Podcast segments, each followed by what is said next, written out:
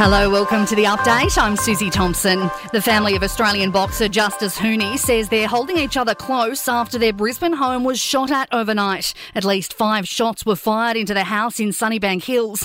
Bullets went through the front windows and into the lounge room, and Justice's father, Rocky, says it's lucky no one was injured. Our six year old granddaughter that we usually feed in that rocking chair that's in the uh, in our lounge room, and one of the bullets was right at that chair. So if anyone was sitting on that chair, either it would have got the baby or my wife.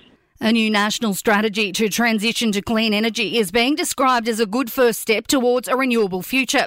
Part of the scheme will allow the energy regulator to buy and store gas. Richie Merzian from the Australia Institute is welcoming the move. For the first time, you have all the energy ministers in the country on a unity ticket, and that is a clear desire to phase out fossil fuels the electricity system and to do so as quickly as possible so we're not in the same painful position as we're in now. A survivor of the Texas school shooting has told a public hearing how she played dead to avoid the shooter's attention. The bipartisan committee is looking into America's controversial gun laws. 11 year old Miah Cerrillo has told the hearing of what she had to do to survive the massacre. When I went to the backpacks, uh, he shot my friend that was next to me, and I thought he was going to come back to the room, so I grabbed the blood and, and put it all over me.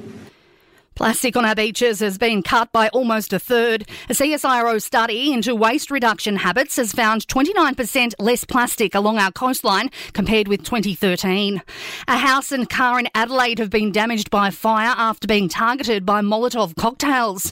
And Crown's long awaited Sydney casino is expected to open within weeks after winning approval from the gaming regulator. The Barangaroo Casino will be allowed to operate once its takeover by private equity firm Blackstone is complete and once it's given its final governmental approval.